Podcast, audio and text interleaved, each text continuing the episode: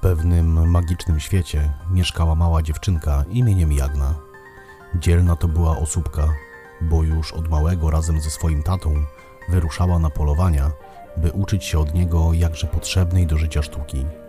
Na szóste urodziny ojciec dał jej niewielką procę, by tym razem poza przypatrywaniem się mogła uczestniczyć wraz z nim w tropieniu zwierza. A niemałe to było stworzenie, bo szukali dzika. Groźny zwierz niełatwy jest do schwytania, dlatego też potrzeba dużo sprytu i odwagi, by podołać zadaniu. Gdy nastał wczesny świt, a bogini Zorza otworzyła bramę niebios, by dać Bóg, to znaczy słońce mógł wyruszyć w świat, by oświetlać ziemię Słowian, wyruszyli i oni. Pogoda piękna była, ciepło lało się niesamowicie. Droga do lasu nie była długa, jednak by tam dotrzeć, przepłynąć należało niewielką rzekę. Jagna nie bała się wody, w końcu jej tata był chomśnikiem. Potrafił przepłynąć całe morze w te i z powrotem. To co to dla niego taka rzeczka? Wsiedli na łódź i ruszyli ku drugiemu brzegowi. Gdzieś w połowie drogi tata zapytał dziewczynkę, czy nie zapomniała darów dla Leszego, by ten zły nie był, że na ziemi jego polują. Jagna osłupiała i zaczerwieniła się nagle. Spuściła wzrok i zaczęła chlipać cicho. Zapomniała. Cóż teraz począć, tatusiu? Czy wracać musimy? Na szczęście starszy i doświadczony mężczyzna wiedział skąd mogą pozyskać zioła i owoce, by ofiarować je Leszemu. Jednak pewności, czy to wystarczy, by udobruchać jego serce, nie miał. Spróbować jednak trzeba było. Tak więc po dopłynięciu do końca zsiedli z łodzi i zamiast do lasu udali się na pobliską polanę, by zabrać tam co nieco jabłek i śliwek. Tak przygotowaną ofiarę złożyli pod granicą lasu. Ojciec wstał z kolan, rozłożył ręce i krzyknął tak, by demon usłyszał. Leszy, leszy, o panie lasu, nie narobim ci hałasu. Masz tu dary z serca szczere, boś mym starym przyjacielem. Po tak odprawionym rytuale weszli pewnie do lasu. Dziewczynka, znając zasady, szła w pewnej odległości od ojca, starając się nie hałasować, by zwierzyny nie wystraszyć. Krążyli tak po lesie i krążyli, jednak nie uświadczyli żadnej żywej duszy. Coś było nie tak, jak powinno. Ojciec zmartwił się, że Leszy nie zadowolił się ofiarą i szykuje coś niebezpiecznego. Coś, co może zagrażać jego dziecku. Wziął więc dziewczynkę na ręce i chciał ruszyć biegiem ku skraju lasu. Wtem usłyszał z zapleców gruby i donośny głos. Chyba nie sądzisz, że chcę was skrzywdzić. Odwrócił się czym prędzej. Tuż za nim stał on, potężny, stary i wyraźnie zmartwiony Leszy. Chwila zdumienia trwała chwil kilka, bo niecodzienna to sytuacja, gdy sam duch lasu pokazuje się komuś. On raczej na uboczu żyje, chyba że ktoś za skórę mu zajdzie. Jednak to sytuacja niezwykle rzadka jest. Przykląkł Leszy na jedno kolano i spojrzał dziewczynce prosto w oczy. Ty to Jagna, od dawna was obserwuję. Kogoś o tak czystym sercu nie ciężko przegapić. Cieszę się, że mogę was w końcu poznać. Jednak nie bez przyczyny nasze spotkanie się odbyło. Jak widzisz, nie ma w tym lesie żadnych zwierząt. Smutny to dzień był dla mnie, gdy zniknęły. Przejrzałem każdy kąt w tym lesie i nigdzie ich nie ma.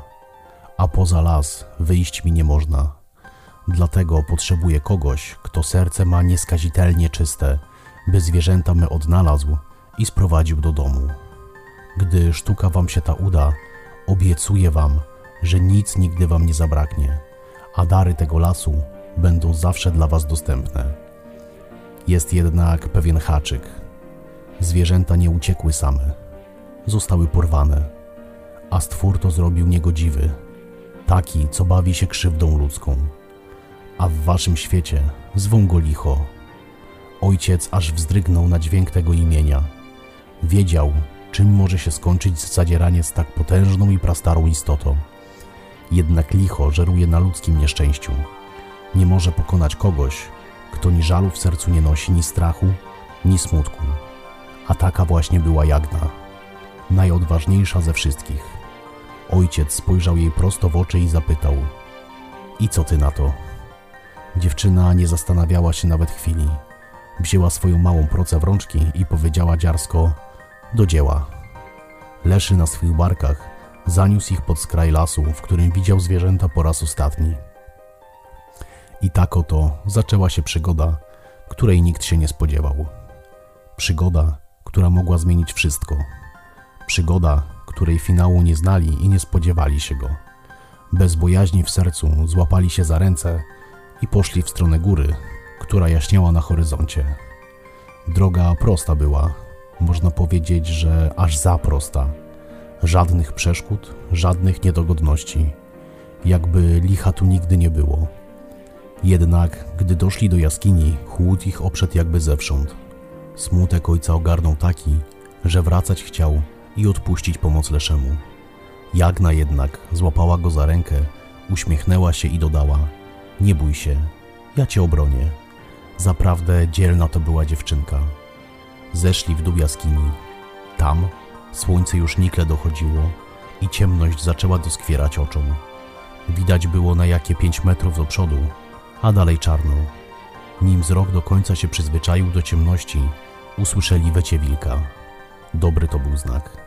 Spotkanie wilka to dobra wróżba, a i znak, że zwierzęta tu są. Będąc już pewni, że to, czego szukają, jest tu, ruszyli z jeszcze większą energią ku ciemnościom. Jednak im bliżej byli, tym bardziej zaczęli się skradać. Krok po kroku, metr po metrze, aż w końcu usłyszeli ciche słowa. Przystanęli w pewnej odległości, chowając się za wielkim głazem. Pokonanie licha to nie lada wyczyn. Potrzebny był dobry plan. Taki, który nie mógł zawieść. Taki, który przewidywałby wszystko. To, co udać się może, ale i to, co udać się nie ma szans. Po krótkiej naradzie ojciec uznał, że pójdzie pierwszy. Podskrada się od tyłu i spróbuje po cichu podejść licho. Ogłuszyć je i wyprowadzić zwierzęta z jaskini. Nim jednak zdołał wyruszyć, licho przemówiło ponownie. To było zaklęcie, bardzo potężna stara magia, w języku, który był dla nich prawie że obcy. Ojciec rozumiał tylko pojedyncze słowa. Licho mówiło coś o napadzie na małą wieś w okolicy. Zakleło zwierzęta, by te na jego rozkaz wyruszyły naprzeciw ludziom. Teraz byli pewni, że działać należy szybko, by nie tylko Leszemu pomóc, lecz też okolicznej ludności. Ludności, która nie była świadoma tego, co może się wydarzyć już niebawem. Tak więc w mroku ojciec zaczął przekradać się między głazami ku jednookiej postaci. Chciał ją zaskoczyć.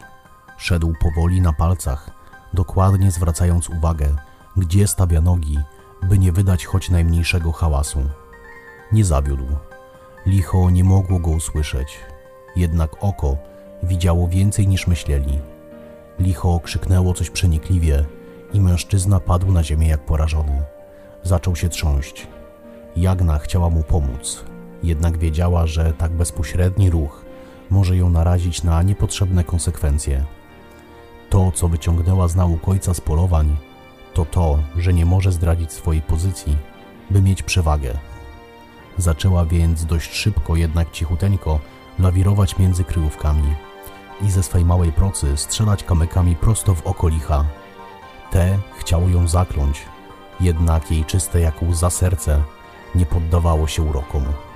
Nad nią licho nie miało władzy. To była jej szansa.